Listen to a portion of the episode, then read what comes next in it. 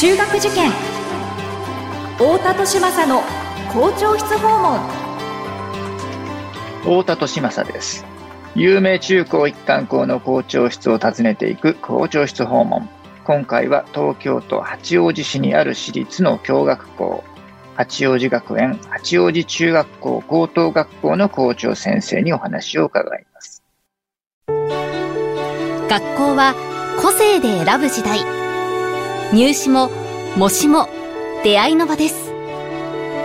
思考コードという新しい基準で子どもたちと学校の可能性を広げたい。私たちは首都圏模試センターです。太田利政の校長室訪問。文化放送ポッドキャスト QR 太田利政の校長室訪問。それでは八王子学園八王子中学校高等学校の校長斉藤智文先生にお話を伺っていきましょう。斉藤先生よろしくお願いします。こちらこそよろしくお願いをいたします。今回はですね、八王子学園八王子中高さんのお話を伺っていきたいと思うんですけれども、はい、えー、まず学校がどんなところにあるのか、一致、そしてその最寄りの駅からのアクセスみたいなことを教えていただいてもよろしいでしょうか。承知いたしました。えー、私どもの学校は JR 中央線の西八王子駅からえ歩いて5分くらいの非常に近いところにございます。はい、なるほど。はい。えー、まあ、まあ、あの、周りは住宅地に囲まれておりますけども、うん、あの、中央線の列車の窓からもですね、えー、すぐに本校の建物が見えるような、そんな状況でございます。はい。で、あの、正門に立ちますと、あの、通学路、真正面見ますと、ちょうど目の前に高尾山がそびえているのが。ああ、いいですね。えー、で、また、あの、八王子は江戸時代から、えー、日光の警備を行います千人同心という、あの、組織が置かれていたところなもんですから。あ、そうなんですか。そうなんです。八王子千人同心のゆかりの史跡がですね、えー、学校の周辺にもたくさんあるという、そうした、まあ、歴史と自然に恵まれた場所に立地しております。ありがとうございます。ね、なんかその高尾山の絵も浮かんできますし、そういったね、歴史的な、えー、情緒みたいなものも感じられるご紹介でした。ありがとうございます。はい。えー、そういった、ね、素敵なところにある八王子学園八王子中高さんなんですけれども、最近の学校のご様子はいかがでしょうか？そうですね。あの、おかげさまでですね、あの、生徒諸君、えー、まあ、大きな事故もなくですね、あの、生活してくれていますし、非常にあの、本校の生徒は素直で、えー、前向きで、えー、何事にもこう一生懸命取り組もうという、そんな思いを持った生徒がたくさんいてくれるんですね。で、特にですね、まあ、これ昔からの特徴かもしれないんですが、教員と生徒との距離が近いっていう、それがね、特徴かと思います。手作り教育なんて私どもは、え言っているんですけど、はい、今目の前にいる生徒にどんなことが提供できるのか、はい、その場その場で考えながら、えー、教育に当たっていこうという、そんな思いが強うございます。はい、なるほど。何かそんな学校の雰囲気、象徴的なエピソードとかってございます？そうですね。えー、まあ、あの、自分のことにちょっとね、あの、関係させて恐縮なんですけども、はい、実は私、今年度はですね、えー、えー、教団にまだ立っておりまして。えー、えー、そう 週4時間なんですが、あの、えー、高校3年生向けに日本史演習という、えー、まあ、受験向きの、これあの、科目なんですが、これあの、持って、えー、おりまして、で、あの、一通りのね、あの、教室での授業は終わったんですけれども、まだ、あの、論述で少し勉強をさらにやっていかないといけないっていう子が、私のところにですね、個別にこういう答案を書いたんですけれども、えー、見てもらえますかとかですね、はい、もう何かこう来てくれているのが大変にあの嬉しいことですし、まあ、こうしたようなあの、えー、つながりを大事にするというのが、まあ、私どもの学校の特徴、それは、あの、一番イメージできるんじゃないかなと本当ですね。はい、あ、でもすごいですね。校長先生で週4時間授業を持たせてもらえるってすごいですね。そうですね。もうやっぱりなんか、ね、教壇に立っていないと、なんか物足りないような寂しくなっちゃう、ね、そんな思いが強いですね。そうですよね。もね、もともとやっぱり教壇で、あの先生やってらっしゃった先生が校長先生、ね、管理職になってしまうと、それが寂しいって皆さんおっしゃいますもんね。週4時間でもだいぶ違いますよね。全然違いますね。ね。ああ、それは幸せなことじゃないかなって思います。思います。ありがとうございます。はい。まあね、そんな、あの、素敵な雰囲気が伝わってきましたけれども、この、まあ、八王子学園八王子という学校のですね、はい、えー、歴史についても伺っていきたいと思うんですけれども、いかがでしょうか？あの、私どもの学校のバックには大きな何か企業さんがいるとか、えー、宗教団体があるとかってことは全くありません。あの、はい、昭和3年って言いますから、1928年に市川栄作という、えー、八王子市の人がですね、中心になって、この学校の土台を作ってくれまして。あの、はい、町でですね、八王子の町で写真館を営んでいた方なんですね。じゃあ、あの、教育のプロってわけではなく、やはり学校に通ってくる若い人たちをしっかりとこう、真面目に、え勉強だけではなくって、働くこと、汗水垂らして働くことを決して馬鹿にしない。そうした人たちを育てたいという、そんな意味合いから、えー、最初に作った学校が多摩勤労中学と言います。勤労というのは、あの、働く中学ですもんね。勤労ですね。はい。面白い名前なんですが。ね、ストレートな名前ですよね。そうですね。午前中は座学をやって、で、午後は畑に出て農業実習を、勤労実習を独特な教育をこれ考えたんですね。なるほど。まあ、そういう中で、まあ、なかなか最初のこう、その存在価値がこう認められなくて、えー、なかなかこう生徒が集まってこないなんて、そんな苦労をしたんだという、そんな話を聞いたことがございます。なるほど。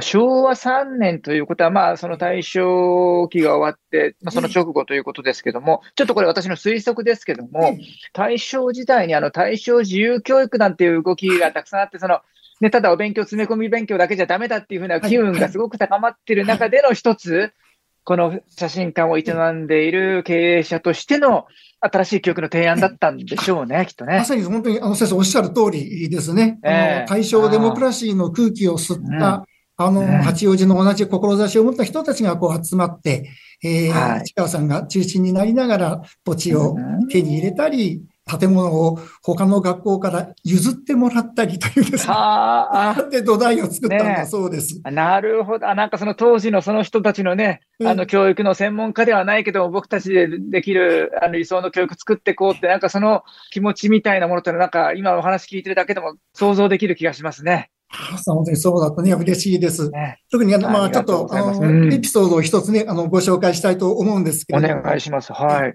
最初にこの学校、多摩勤労中学を作った時に、うん、えー、一人あの、男の子が入学してきたんですけども、はい、まあ、あの、体の弱い子だったんだそうですね。ただ、その子が、あの、通っていた小学校の先生が、市川先生の家までやってきて、この子はとても体が弱くて、で、勤労なんていうことは、まず無理だから、入学をさせないでくださいっていうふうに、当時の小学校の先生が言ってきちゃったんです。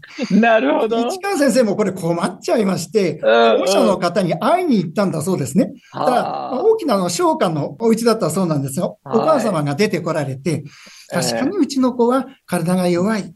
けれども、家に置いておいたとしても、何ができる家族が何かをしてあげられるってことではないんだと。だったら、外へ出して、そして何か自分の可能性を見つけてくれればいいので、どうぞ入れてやってくださいというふうに、力先生頼まれたんだそうです。でこれを聞いて力先生が、あ、そうか、今目の前にいる生徒、今目の前にいる子供に何ができるか。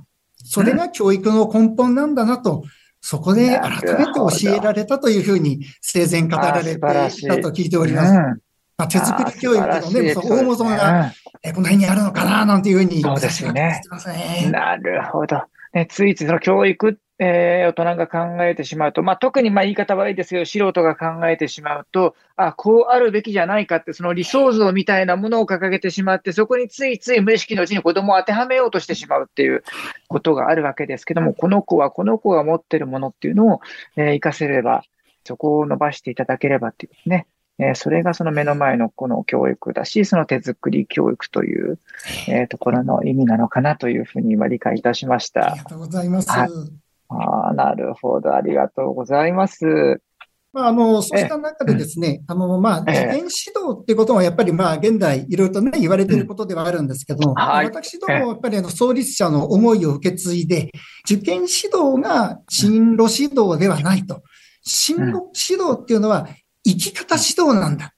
なるほど。生きる、これからどうやって生きていくかをこう、選ぶ力を身につけていくのが本来の進路指導だと。はい、こういったようなところに、また現在もですね、我々は引き継いで、いますので、まあ、それが、は今の私どもの学校の人格を尊重しようとか、はい、それから平和を心に培おうという学園モットーに反映されているというふうに我々は理解しております。はい、なるほど。いい言葉ですね。このね、進路指導は生き方指導なんだっていうね、ついついそれも忘れがちになってしまう。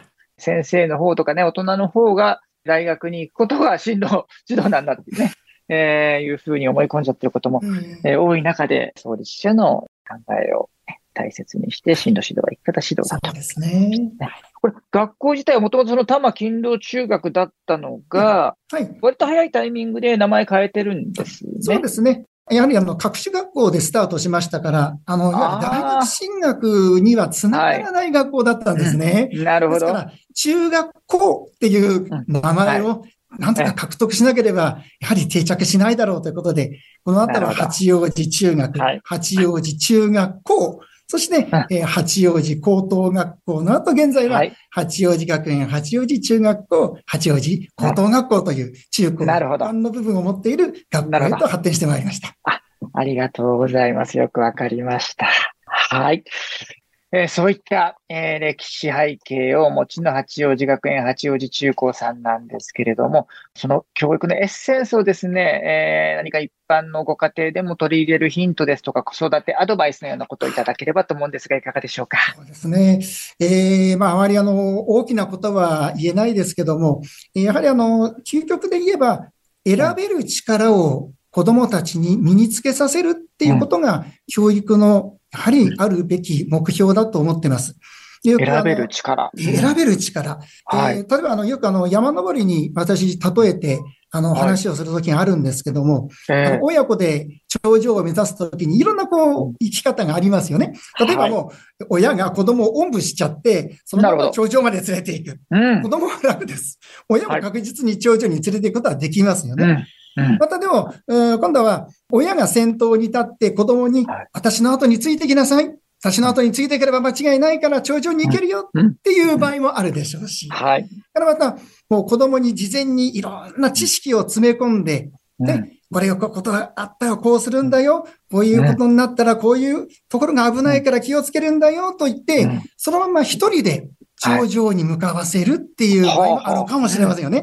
これは、やはりえー、頂上にたどり着かないかもしれない危ないことだと思います。やっぱり一番いいのは、一緒にまず調べて、地図を見ながら、親の経験も提供しながら、一緒にこんな時はどうしたらいいか考えて、そして先に立たせて生徒と、あの、一緒に子供と一緒に山登りの道を歩く。で、分かれ道に来たら子供に選ばせる。